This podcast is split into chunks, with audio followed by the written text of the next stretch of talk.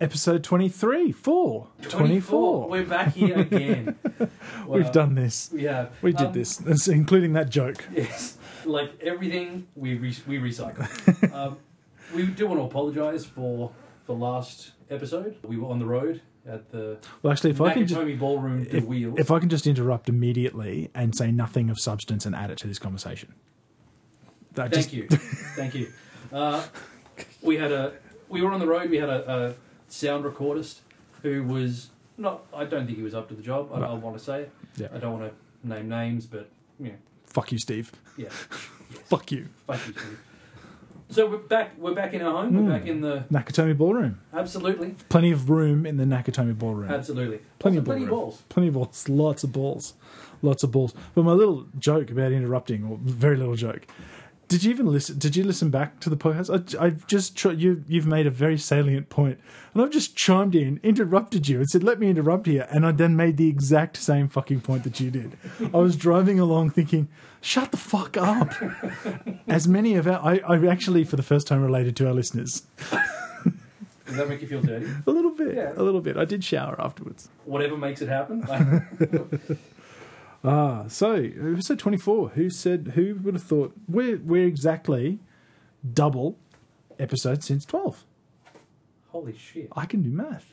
That's, be- that's some crazy shit. Yep, That's some crazy shit right there. yep. It's. I'm stunned. I don't know how to. Well, ironically, it took me twenty four takes to get that math question right. So It, it did. Public schools, kids, they're important.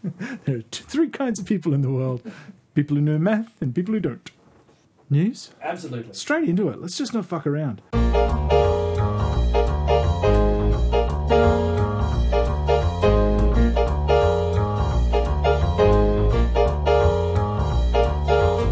Change my pitch up. Smack my bitch up. I said, change my pitch up. Smack my bitch up. I've actually got a bit of a rant, so I'll, so it'll be a while. It's news related. It's, it's, Is, it's entertainment. is it the is it anything related to the podcast, or are you just, you get some shit off your Just stop fucking ranting. Ender's Game. The author of the book, which has been made into a feature film, is a disgusting bigot who gave us, among other things, this little gem. Laws against homosexual behaviour should remain on the books, not to be indiscriminately enforced against anyone who happens to be caught violating them, but to be used when necessary to send a clear message that those who flagrantly violate society's regulation of sexual behaviour cannot be permitted to remain as acceptable, equal citizens within that society. So Orson Scott Card is a little cunt. For a second there, I was confused. I didn't realize Tony Abbott wrote En- Ender's Game. So this little coxbank has released a statement. So he'd said that back in 2004. Back in the dark age. Yeah, so I wanted, I just wanted to, that as a little bit of, because I'm, I'm going to go on a little bit of a, getting onto a soapbox. I'm up on a soapbox. So this little coxbank, he released that statement. Uh, sorry, he's released another statement because they've made this movie, this book into a film. In response to the proposed boycott of the upcoming film, the LGBT community have put together skipendersgame.com and have asked people to sign the petition because this guy wrote this book and they're making it into a movie. So he's come up and said, ostensibly, he's made this decision asking people to forget that he's cashed in on his position as a popular sci fi author, rather, to actively campaign against gay rights and give his voice to the anti equality movement, spewing as much shit as previously mentioned. He tells Entertainment Weekly the gay marriage issue is moot. So obviously, he's referring to the Supreme Court and its recent striking down of DOMA, and assume that everybody will just be happy with that. He then went on to say, in a staggering display of hypocrisy, whether the victorious proponents of gay marriage will show tolerance towards those who disagreed with them will be the issue that is still in dispute.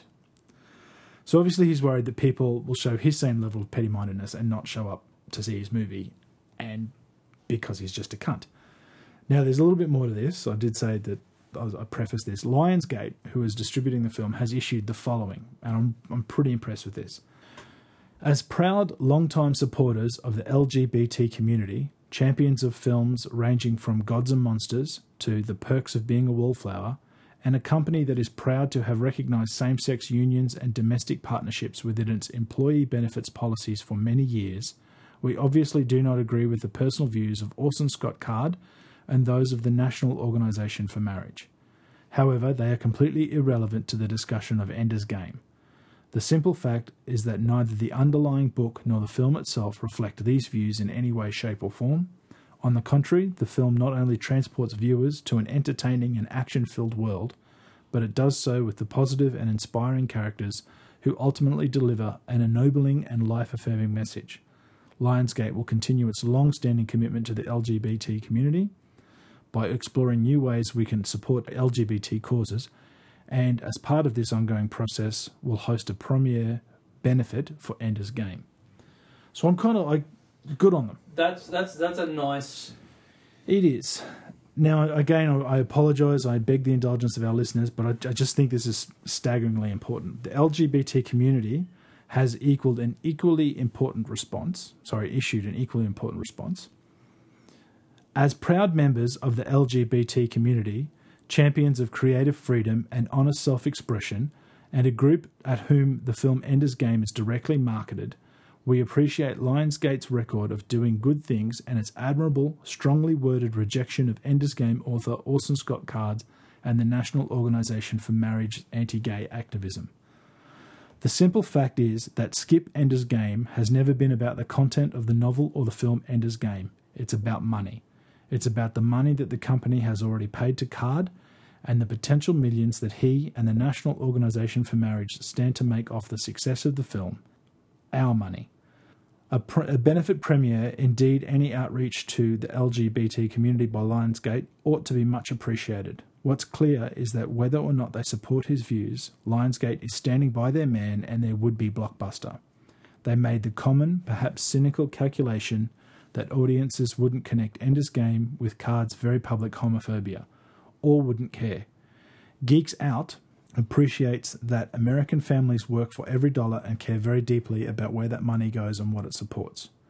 Skip Ender's Game is not a threat, it is a reality. Our pledge adds hundreds of signatures every day from sci fi fans around the world who would rather stay home than support homophobia. We have only just started, and Geeks Out and its allies are prepared to carry on past November 1. Nothing Card nor Lionsgate has said changes the fact that skipping Ender's Game is the easiest way to ensure none of your dollars go to Orson Scott's Cards and the National Organisation for Marriage's extreme anti gay agenda. Again, thank you very much for, for taking the time to listen, but that is. I. It's it's it's an odd one because you can kind of there are two equally valid sides, Yeah. Lionsgate's and Li- yes, and- absolutely, yeah, Lionsgate's. it's fuck Orson Scott Card. Mm. He doesn't have a valid side. The LGBT community and Geeks Out, they Mhm. have a very valid point to make. They've they've made a very articulate case. Mhm. Having said that, Lionsgate, there's there's validity to what they're saying as well. Yeah.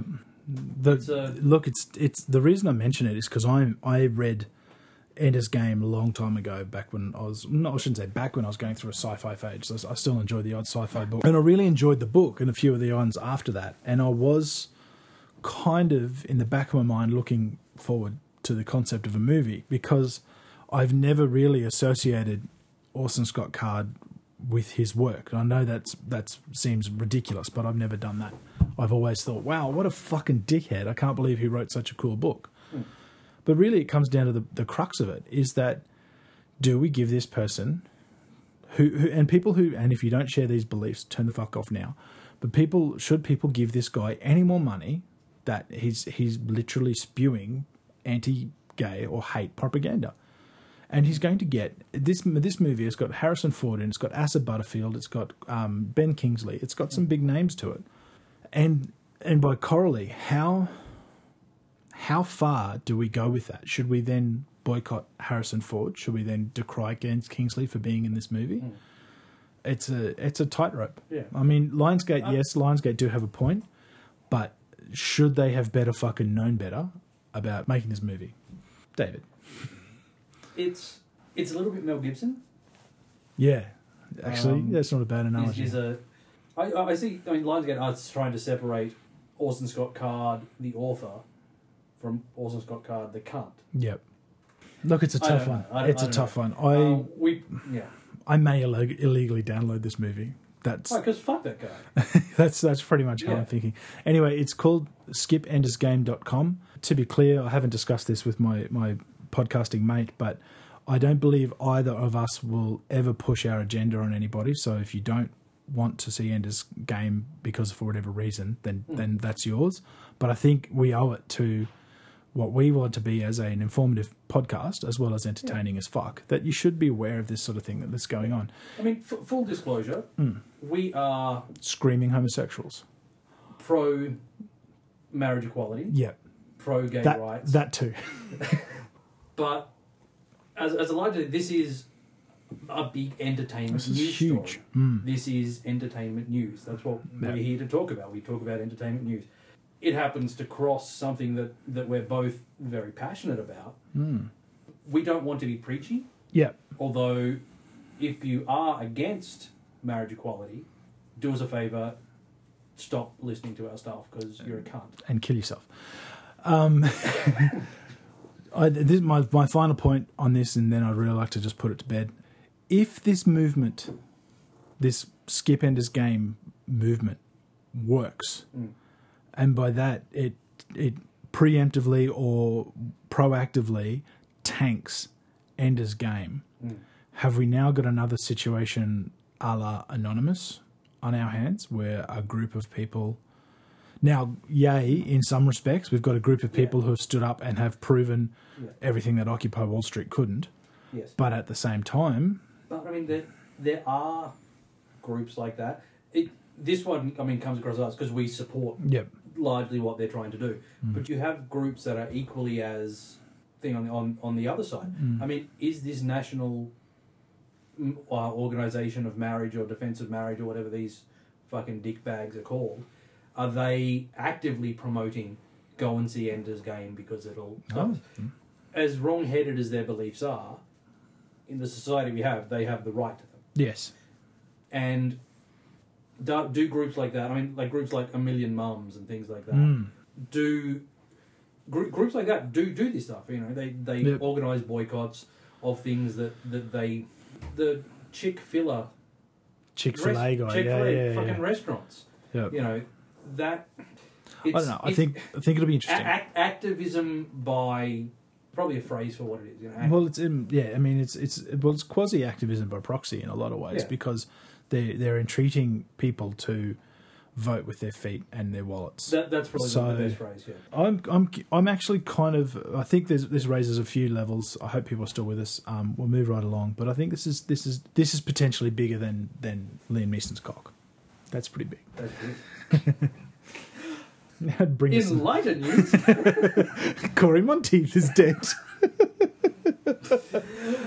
yeah, what is it with us and podcasts? We've killed somebody You know, else. I, I was thinking, oh, I was thinking yesterday.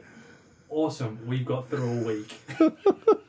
we, we've got through a fortnight. Yeah. Whether I mean, yeah, I don't want to belittle. well, he's not a real Corey. We've still got one of them left. If only, if only he'd made a really bad Lost Boys sequel, Oh. we could have oh. gotten behind it. But yeah, it's sad. Hmm. It's sad. Yeah. It is what it is. It's sad. It's tragic. It shouldn't have happened. It did. Anyway, Yeah. sorry. In lighter news. Charlie Kaufman, Mm-hmm. one of my favourite screenwriters, writer of Being John Malkovich and Adaptation, amongst other things, is to adapt Kurt Vonnegut's Slaughterhouse Five Mm. to be directed by Guillermo del Toro. Okay, you've got me. You had me at hello.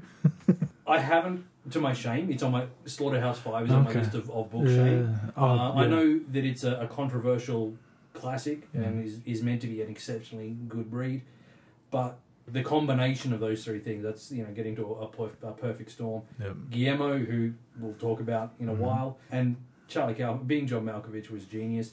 Adaptation is one of my favourite movies Yeah. and has two of Nicolas Cage's best performances. But yeah, that's a, that's something I'm kind of interested in. I'm very interested in that. There is there is a motion picture of Slaughterhouse Five out there. Slaughterhouse Five appeared on my must read list, and I did read it simply because I was trying to be a pretentious fuck and impress girls, and it was it was it sat on my bookshelf for a little while, so it would appear windswept and interesting. should I ever get them back to my domicile, which you know helped helped them get past the ball gags and the restraints.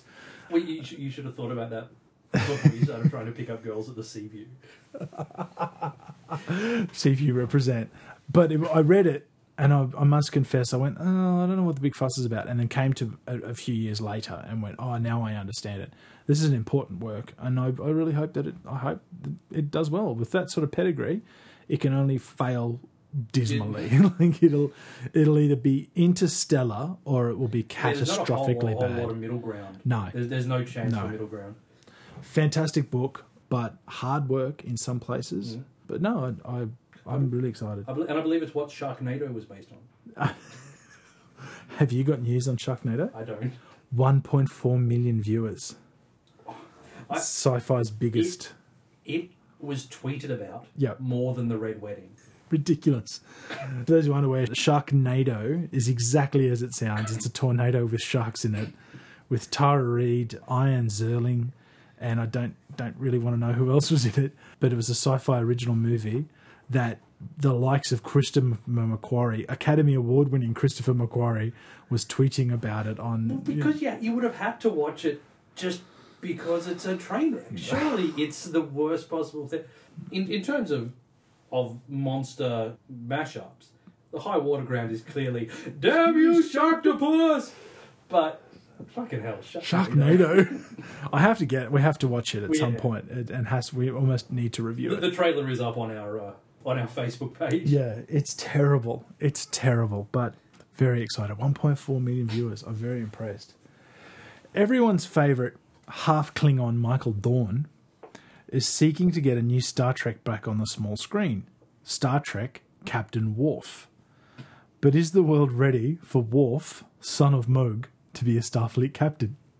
Says Dorn, I came up with the idea because I love the character and I think he's a character that hasn't been fully developed and hasn't been fully realized. I'm going to interject there. He's been a pretty much a principal character in two franchises of the Star Trek, but anyway, and a few movies. Once I started thinking about it, it became obvious to me that I wanted to at least put out put it out there, which I have, and the response has been pretty amazing. We've been contacted by different individuals, I can't say who and all that, about wanting to come on board and be a part of this. Somewhat surprisingly, he wasn't the only one who thought that this was a great idea. Interestingly enough, it has gotten traction. I was very surprised. I was on a movie not too long ago where one of the producers was basically lobbying to be a part of it. He was like, Michael, I'd love to write it if you haven't. So at this point, my agents and managers are looking at all avenues to try and figure it out. Blah blah blah blah blah blah blah. The problem that with this is is that J.J. Abrams has, I think he's. I don't think he owns the IP or anything like that, but I think he's pretty much got it all locked up at lock, Paramount. So he has to greenlight this to be He, for he would because he's sort of become the gatekeeper of the, of the universe. Well, that's yeah. I was actually I was looking at for something else on IMDb actually a little earlier before before you turned up, and for some reason I was looking up Robert Picardo, mm-hmm. who played the Hol- hologram doctor, Yep. and he has a credit in 2014 for Star Trek Renegades, a TV series, which has a cast listing. Oh. Oh. Which is oh. the this is the first thing I've heard of this. yes. It's nearly 10 years after Voyager's return from the Delta Quadrant, and the Federation is in a crisis. The Federation's main suppliers of dilithium crystals are disappearing. Space and time are folded around several planets, effectively isolating them from any contact with outside worlds. And this phenomenon is not natural. Someone or something is causing this to happen. This necessitates drastic measures, some of which are outside the Federation's normal jurisdiction. For this, Admiral Pavel Chekhov, Oh. head of Starfleet intelligence, turns to Commander Tuvok, Voyager's former security officer and current head of the newly reorganized Section 31. Yep. Tuvok must put together a new covert renegade crew, mostly outcasts and rogues, even criminals. This new crew is tasked with finding out what is causing the folding of time and space and stopping it by all costs. But will they be able to put aside their differences and stop trying to kill one another in time to accomplish their mission? Interesting. I'm actually I a don't little know. bit Is it, is it a series? No, sorry, it's a TV movie. TV movie. Oh, okay. I mean, okay, but uh, okay. Yeah, a series would have been Yeah. because who wants to see a TV movie when you got JJ doing? But Yeah. Interesting. Interesting. probably a little bit of dead air we could cut out of the podcast. TV movie. Should have led with that. You buried the lead. a little bit excited. Oh, yeah, I, And I then did, I did. Fox TV Yes. have bought the rights to League of Extraordinary Gentlemen to produce as a put pilot. Now, I mm-hmm. didn't know what a put pilot was because it was explicitly written as a put pilot. And then I looked this up. A put pilot is a pilot that the network has agreed to air. So before it's even made. So Okay. you make the pilot, we'll air it. Okay. Or we will pay some ridiculous penalty. As opposed to most pilots, which only get shown if they're if they're greenlit or get shown in certain jurisdictions or certain audiences. Is this the same You're aware as that there's television? No, no, and no, no, show- So is this the same as pay, play or pay con- contracts with actors? yeah. Okay. yeah, so we're going to make this. You will show it, and if we don't, yeah, Give us a lot of fucking money. yeah. So this could be an interesting, This an would interesting thing. this would absolutely kick ass as a decent series. Yeah. It would um, absolutely kick we, ass. we ignore the horrible thing that never happened and didn't put Sean Connery into retirement. uh, I'm not sure what No, you're talking about. He was wonderful in uh, in Entrapment. He was. He was. I, I think Fox is trying here, obviously, to get some comic book cred. Yeah. Maybe trying to compete with what CW has with Arrow and that DC light universe. Is there any word on on whether they're going to stick true, truer to Alan Moore's original characters and, and whatnot, or is it is it just I, I don't know. All, all, all I know is that it has been it Yeah. has been picked up to be made as this. It it was a fantastic comic series. It was mm-hmm. really, really, really clever. As is a lot of Alan Moore stuff. Before he goes a little bit off the deep end and starts calling himself a level eighty four wizard, you know, with he's because he's a fucking Fruit Loop. So that, that would be interesting as shit. But as long as they don't have the terrible concepts that they had in the, that thing that shall that will not be mm-hmm. named, that would be awesome. I'm actually a little bit worried. I've got my worried face on. Yes.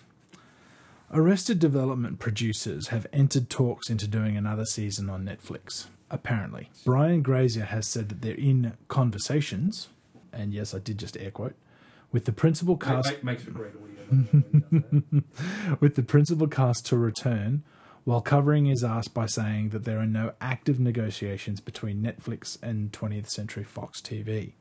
A Netflix rep, however, did say the company is interested in doing another season of Arrested Development if it's logistically possible.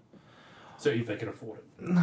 Well, yeah, if they can get them all back, because the, the the current series, the well, season four, was there were lots of instances where they shot conversations between actors who were not present in the same room. They had to put them in later, and mm.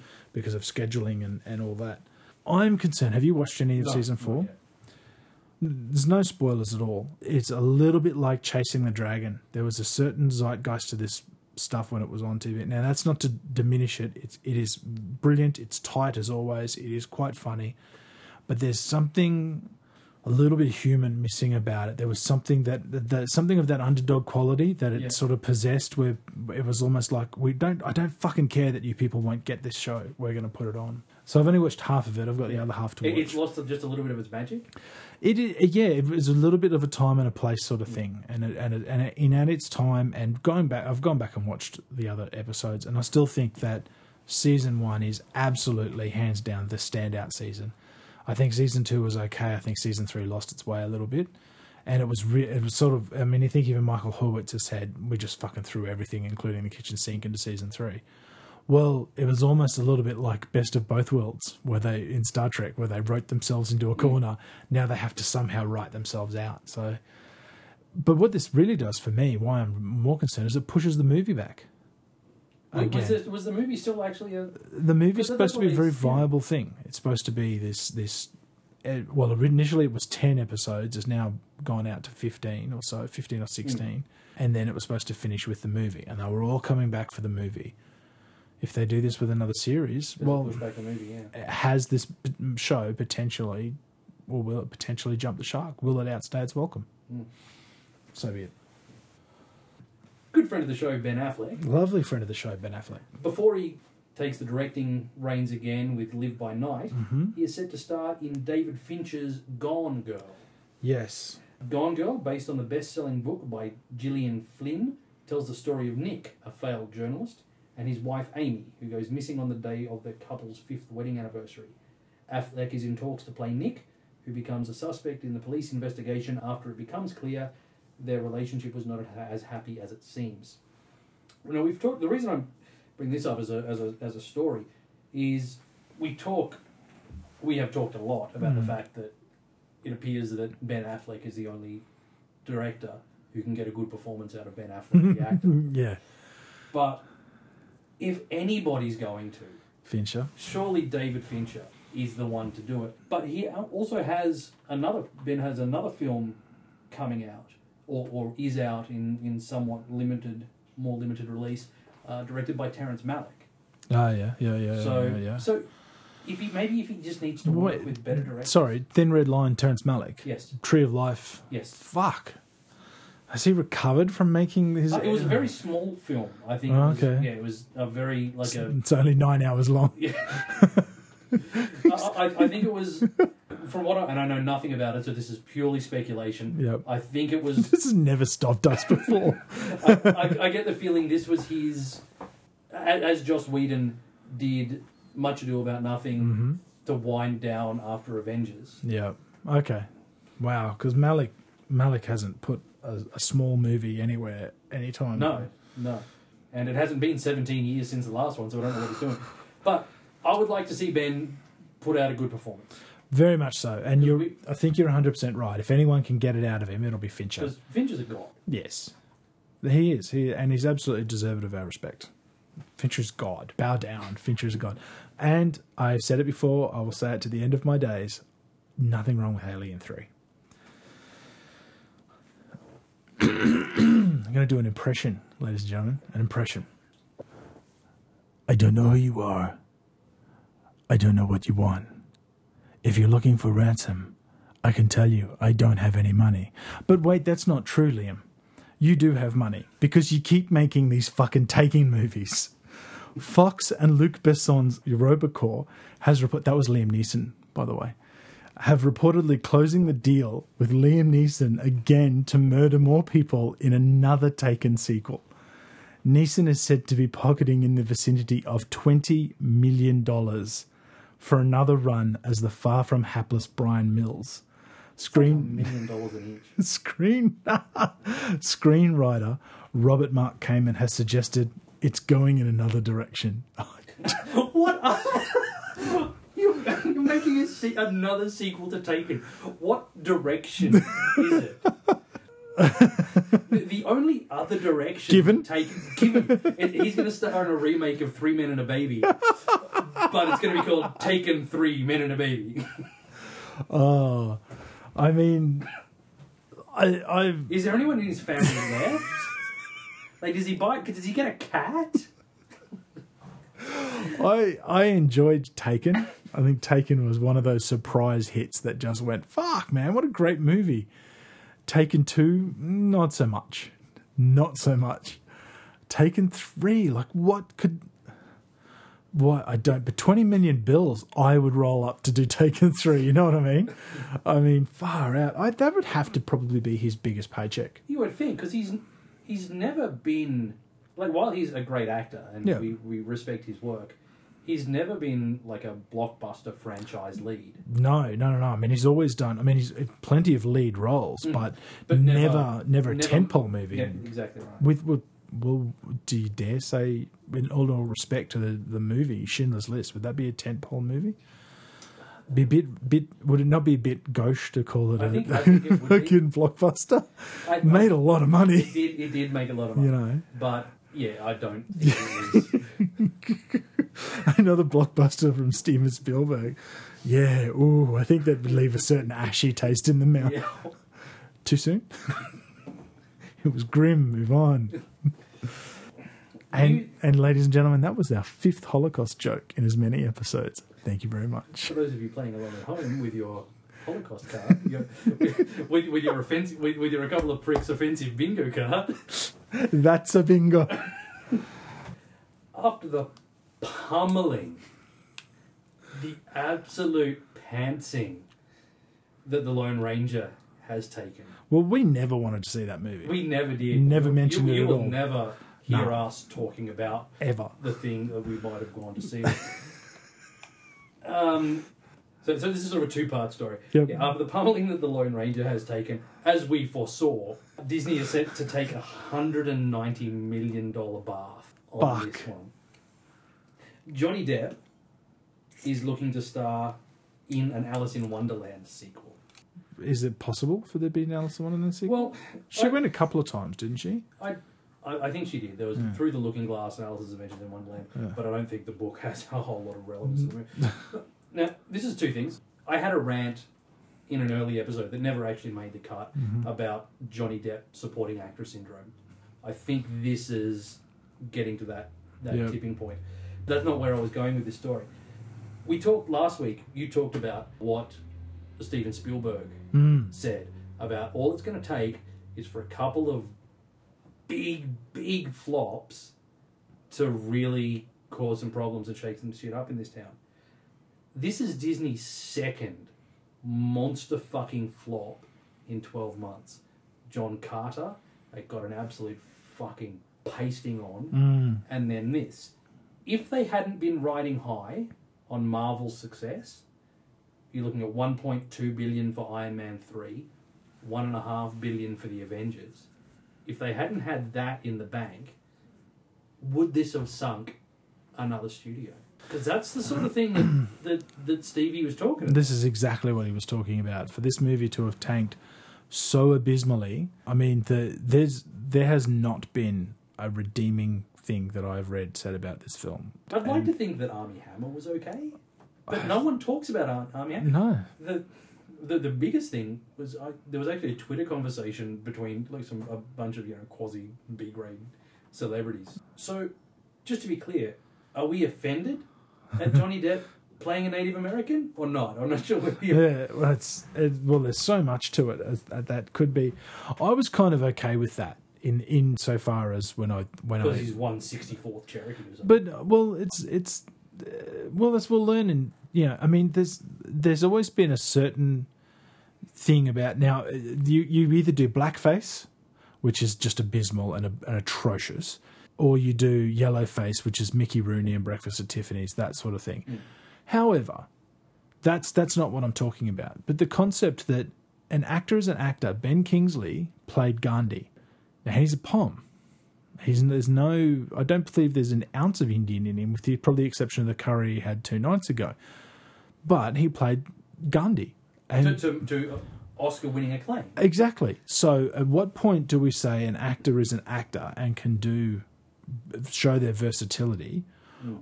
and it's a role as a role, and Yeah. then or then do we say no? I'm sorry, that's that's blackface or that's yellowface or that's what do they call this one? Indian red face? Is I- that I don't. I mean, t- and because they're, they're they're deliberately being derogatory when they say Yeah. it, so I'm not trying to be. So I wasn't too worried about the whole mm.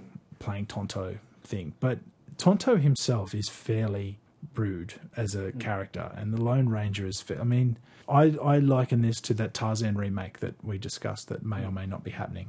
I just think it's the no. They they had their time, they had their place, and I just thought I thought winning combination. I thought Armie Hammer mm. could have brought something to it. I thought Gore Verbinski has earned enough of our respect to have a watch, but But having said that, they are pretty much fast tracking Pirates of the Caribbean five.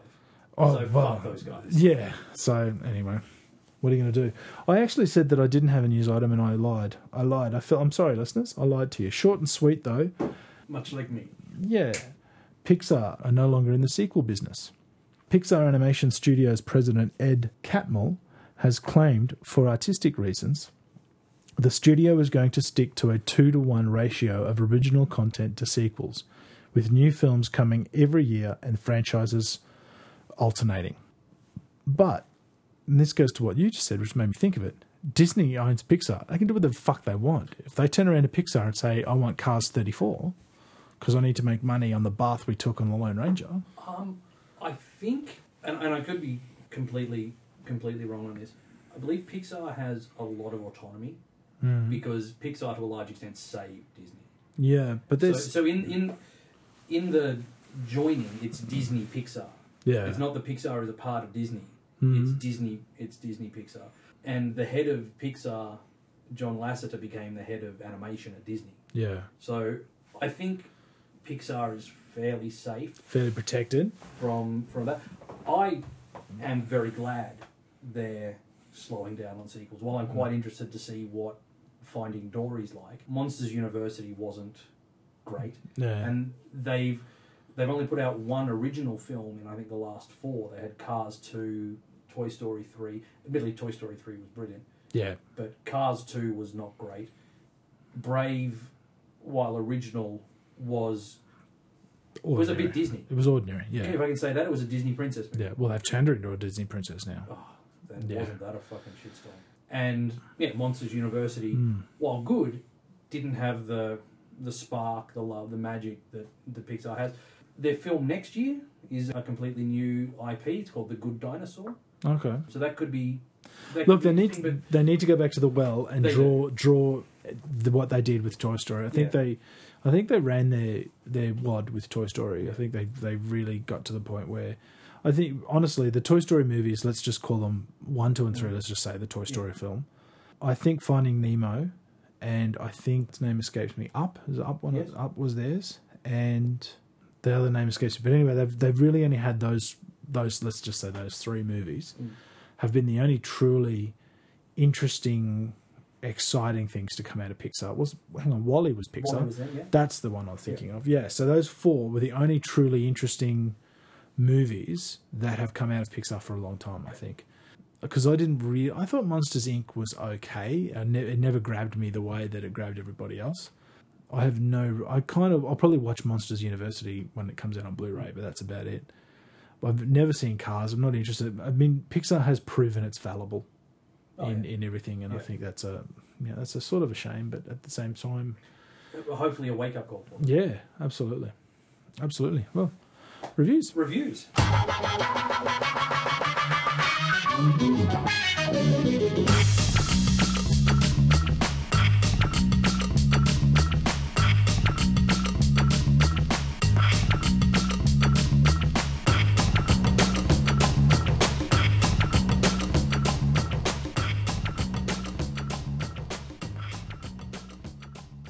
You want to kick it? Oh, I'm gonna kick. I'm gonna kick. I'm gonna drop the fat bass. So two two reviews.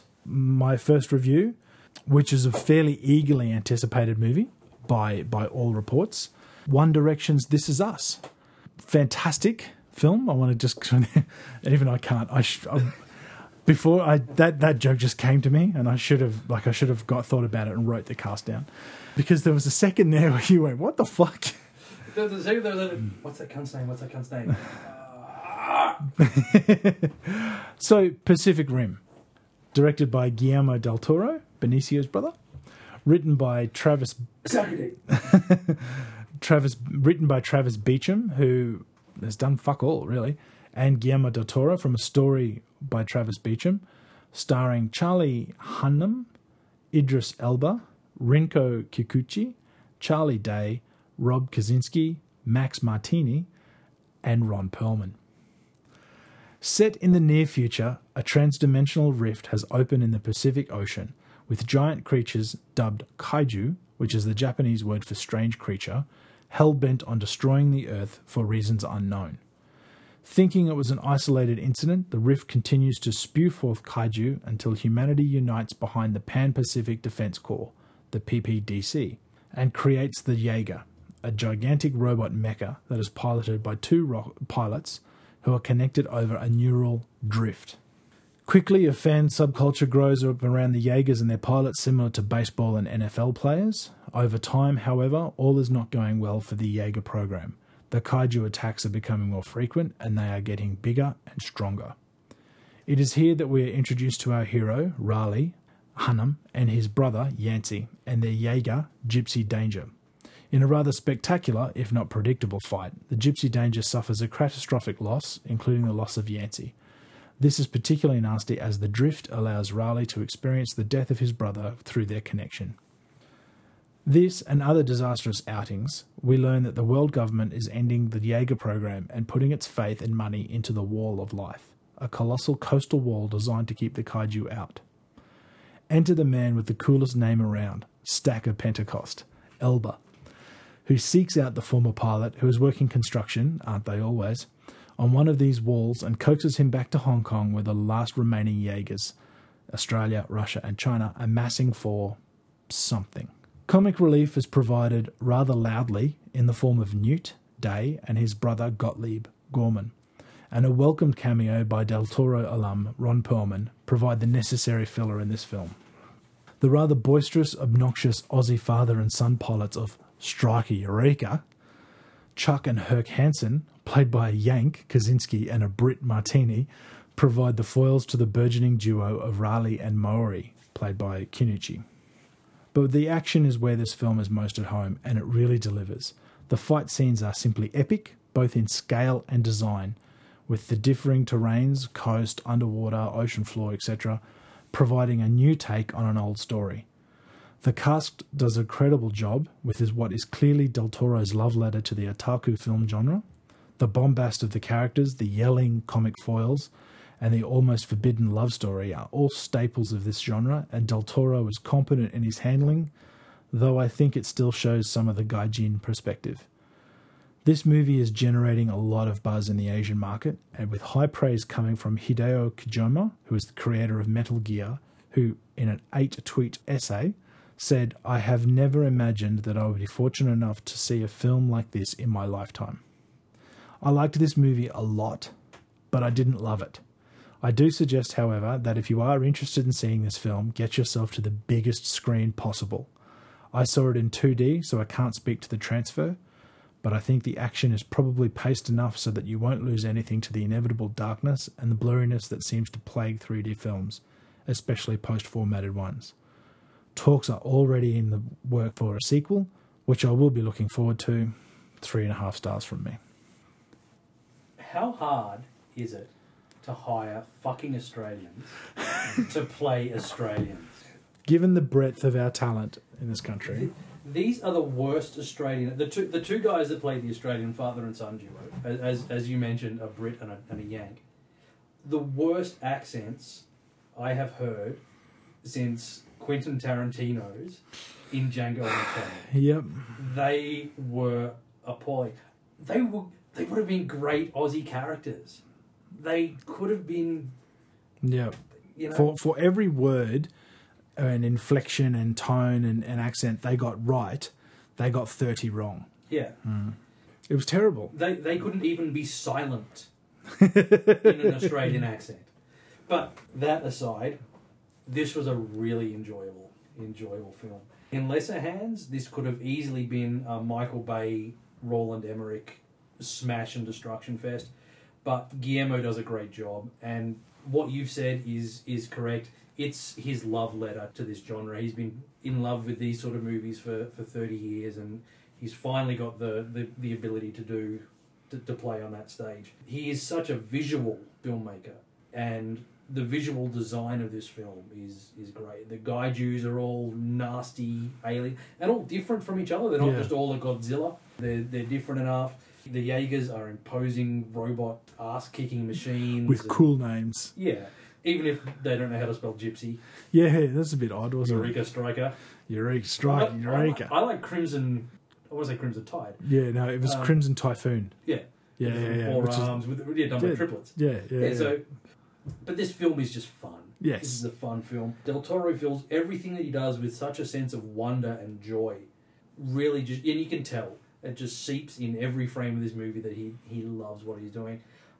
As an aside, I still think it's a real shame we never got to see what he was going to do with The Hobbit. hmm But yeah, the film's not perfect. No. Uh, the two scientist brothers are just uh, they do great yeah. a little bit early on. They get better as the film goes on, but initially they're it's it's almost like okay, we need to have a pair of bickering scientists. Yes. So they would Who shout shout at each other. Mm. And that that but that is that is absolutely a staple of that genre Yeah. because as you know, with the Japanese society being so restrained, the best way they can show somebody is completely out of control is by having them raise their voice. Yeah. So and, and probably I would have missed that not being as familiar with Mm. the with the genre as you are. Yeah. Well, that all it all it did for me was go. Oh, now I know why he's doing. Like for a second, I went, "Oh, there's Charlie Day." Something, you know, is is there something rotten? In, no, fuck. It's Always Sunny in Philadelphia. Nearly said something wrong in Denmark. And then they went, oh, and then shouting, and then, will you shut up? And, and just yelling for no reason. I went, oh, hang Oh, on, that's right. these guys. Yeah, now I know who they are, Yeah. and I completely understand it. Yeah. Okay, yeah, it's still annoying. Yeah. Idris Elba, Yeah. whose real name is almost as cool as, as his character's name. Stacker Pentecost. While I do love him in everything, just about everything he does, he didn't seem to have the gravitas that he quite often does. Okay. Even I thought he was good, but even as Heimdall, he seemed to have a more imposing Mm. thing. I think his speech fell a bit flat. I it was gearing up for the "This is our Independence Day" Yeah, speech, Yeah, and it, it, maybe because we'd seen it 27 times in the preview. I don't know. And while they have awesome weaponry, like they've got rockets and shit coming out of their chests, the reliance on just going and beating the fuck out of the thing seems a bit redundant. But I don't care because it's robots beating the fuck out of big ass what, lizards. what I couldn't understand is there's a moment where they've they've gone they've they go oh no wait there's still this and they press the button and all of a sudden Oh, a sword. yeah and it's like why the fuck aren't you using this from the get go like Yeah, that should or be I could awesome punch the guy, or I could just swing a fucking sword. Oh, yeah Oh, yeah. Mm, oh, That's right. no let's just punch him Yeah. but anyway I thought the performances were good, except for the fucking two Aussies. yeah I've been a fan of Hunnam for a while from Yeah, Sons, yeah. of, Sons of Anarchy, but I thought all the Jaeger pilots had the right amount of arrogant cockspank, yes as you just know fighter pilots do. absolutely and, yeah and yeah, that's yeah. what they what that's what they need. Ron Perlman, did you stick around? Did you I did his- yeah I did stick around um, it's it's about what a third of the way into the credits so it's not going you don't have to wait all night Yeah. to watch it but it's worth seeing but yeah, it's a it's a it's a fun little scene. And he was he was good. Well, this is his fifth outing with with Del Toro Yeah. now, so uh, But yeah, this is a film. It's it's Del Toro's love letter to, to this genre, and based on that and his visual style, I thought this was a, a success. I give it four. four stars. Nice, I like I like nice, it a lot. no, nice review. Uh, I'm uh, I'm and, and I'm not I'm not coming from any sort of genre purist at all. I just it, it, it just had a couple of holes in it that I went I can't quite I can't quite and I'm not a fan of the lead. I didn't think Mm. I thought he was probably the weakest. I was a little frightened to say it, but I'm, Yeah. I'm okay now. I thought he was the weakest of the lot, but that's that's beside the point. Maybe he looks great in long hair and leathers and riding a bike. I don't know. Sorry, sorry guys, I'm going to need a minute. Review the two. I'm laughing. I have the added bonus of having only just seen this last night. Yeah, I, I saw it on Saturday. So this is the end. Written and directed by Seth Rogen and Evan Goldberg, starring Seth Rogen, Jay Baruchel, James Franco, Jonah Hill, and others. I don't- I'm going to take the. I'll hide my face to help for you. I I've, I've taken the plot summary directly from the IMDb Yeah. link for this page because it says everything that you need to say in one sentence. While attending a party at James Franco's house, Seth Rogen, Jay Baruchel, and many other celebrities are faced with the apocalypse. And that's really all you need to say about Yeah. the plot. I mean, this isn't Pacific Rim where you, you need a couple of Yeah, paragraphs. yeah, This is, yeah. That's this it. bu- That'll do. yeah. It's a bunch of comedians and comic actors playing versions of themselves. Not to put too fine a point on it, this film is fucking hilarious. In a really juvenile South Park Mm. kind of way. And unlike Ted, which had a similar sensibility and presumably a similar target audience, this film works so much better because of who we expect these people to be. I'm not giving anything away. There's a scene from the trailer with Michael Cera as a coked out asshole. Just so far removed Mm. from the Michael Cera that we imagine. I can't. I don't know if we have put the Red Band trailer up on the on Probably the not. webpage, but yeah, got to get the. I'll put the Red Band trailer Yeah. up on the Facebook page. Just fucking hilarious.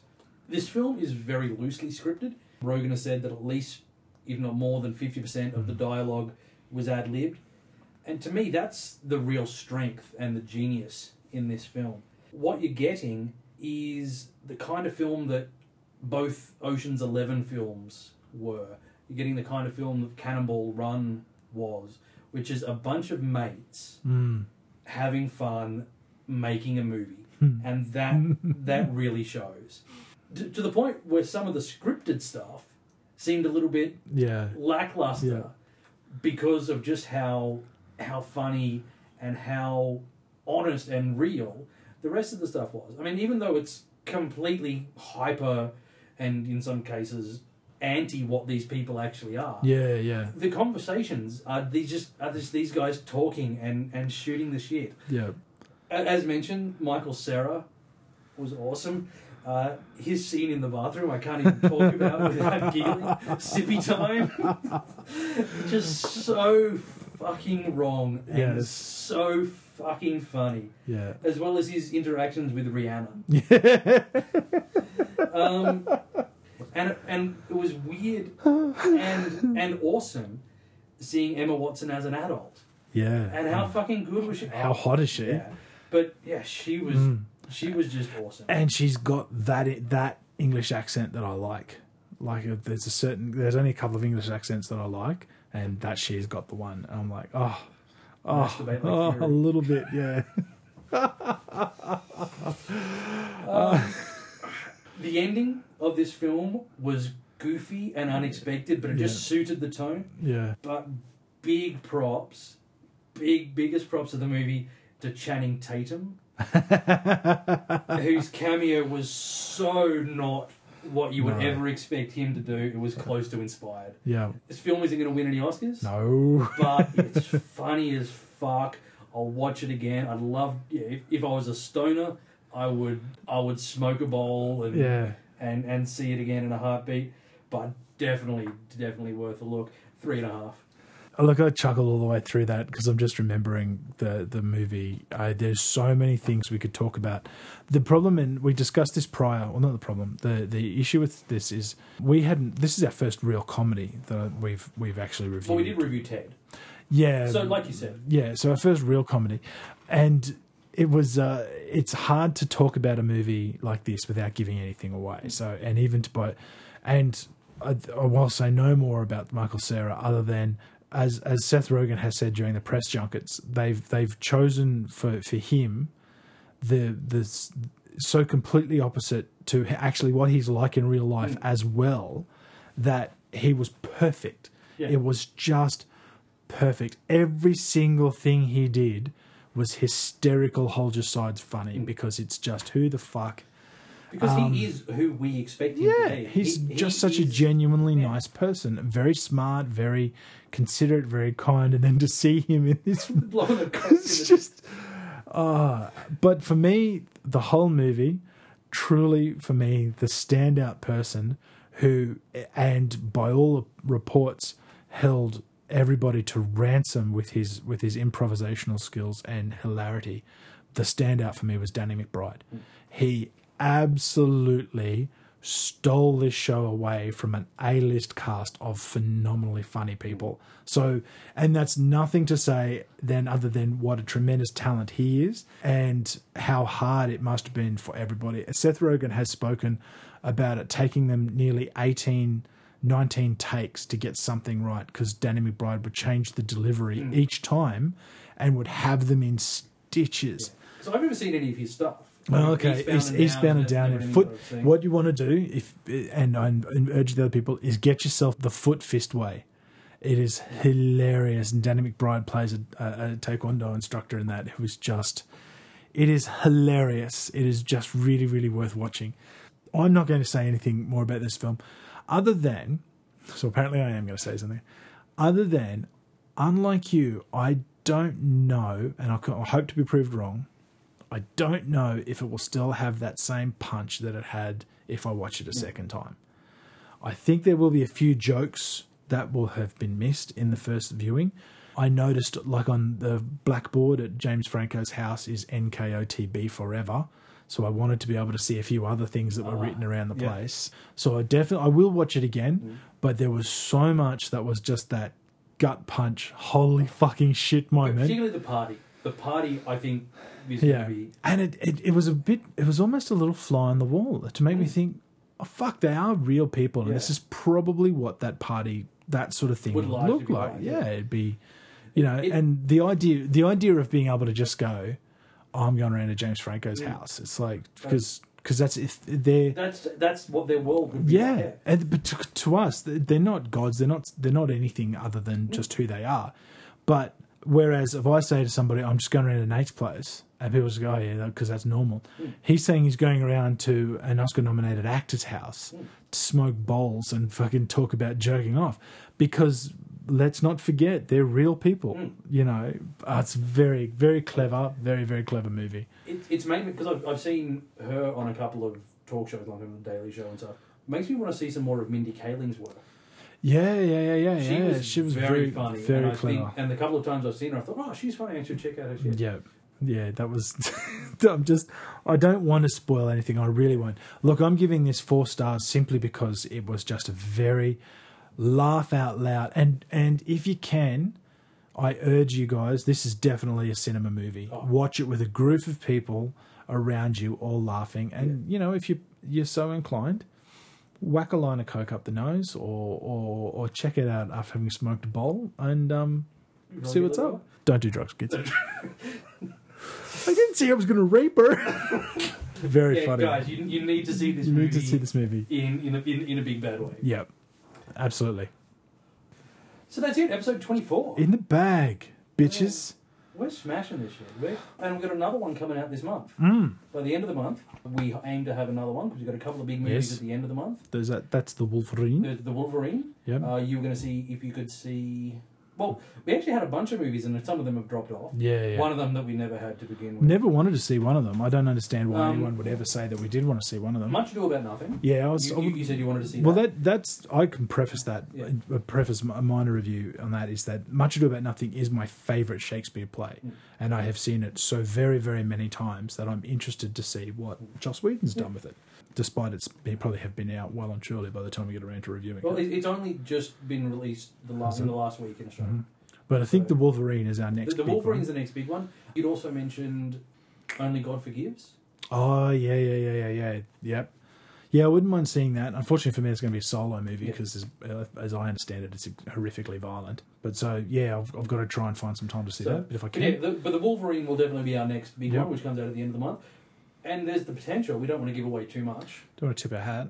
There might be trying to t- work out the name either a guest prick, Yeah, but I think we've we settled on stunt cock. stunt cock. Yeah, we're We, uh, we might be having a, a ringer, a stunt cock Yeah, for the next episode. May or may not be Hugh Jackman. I can't say. yeah. May not. May or may not. May yeah, may or may It- not, It may or may not and it may not. be Hugh Jackman. May not. Be, yeah, may or may not. Yeah, Yeah. won't. It may. You, we never know what's going to happen. But who knows? I could just I could walk out of here and trip over him in the street and go, hey, oh my god, Hugh Jackman. Why are you lying in the gutter behind You, my car? you're a lot, lot smaller than I thought. I No. put up on the Facebook page, Mhm. which is facebook.com slash ACOP podcast, Mm-hmm. the Japanese trailer Mm. for The Unforgiven I'll remake. watch this. Not going to even try and pronounce it, but fair warning, as it says on the Yeah. on the post, the trailer is in Japanese. There is no English in this. Doesn't matter a fucking thing. Beautiful. Just Just really ma- beautiful. Our love of Asian cinema is well known, and, Mm. and specifically Japanese minimalism and, and whatnot. Uh, spectacular. Yeah, I could I could actually just watch it again, like Yeah. and just watch it, just go back and watch Mm. it again and again. So yeah. We hope that this gets a, a good release at Mm. a festival or something that gives us the opportunity to see it in the majesty of cinema as it should be. yeah, well, in the wonderful reclining seats that only the Dendy Premium Lounge can offer. It's it's an unbelievable thing. Have you have you tasted their menu item? Have you? I actually noticed this when I've gone to Dendy Premium Cinema, which is a spectacular venue. The the coffee, the beverages, they just taste better. They. They just taste better. well, because you can get normal candy bar stuff as well. Absolutely. There's there's something they do. The popcorn tastes better than the popcorn you get. In the I think it's cinema. premium popcorn. I think it must be. And their other cinemas are equally as good. They are, They don't bring you shit. but they are excellent. Yes. Absolutely. The others are just more excellent. They're, they're the first among equals. They are. Peers, betters, whatever. So next time we'll rehearse that. we should just cut that out and send it off anyway. But yeah, Yeah. I just want to real quickly jump in. Posted on the the ACOP Facebook page a while ago. Ray Donovan. If you are not watching this television show, you are missing out on simply the best piece of television since The Sopranos. It is unbelievably good.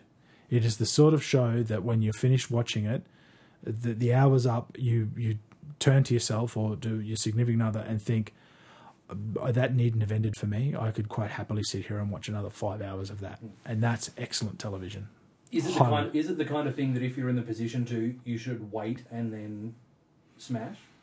I, I can't or you, wait. you're hooked now. I basically be like trying to wait episode to episode on Game of Thrones. Absolutely, and that, how awful that is. And I, well, I just went, oh look, there's that Ray Donovan. Checked it out, and I now salivate as I look at certain ways to get the next episode down. Um, it is, it is unbelievably good. Uh, take it to the bank. Whatever Molly used to say, Well, do yourself a favor, check this out. The Woody seal of approval. The the yeah, I'm giving it three thumbs up.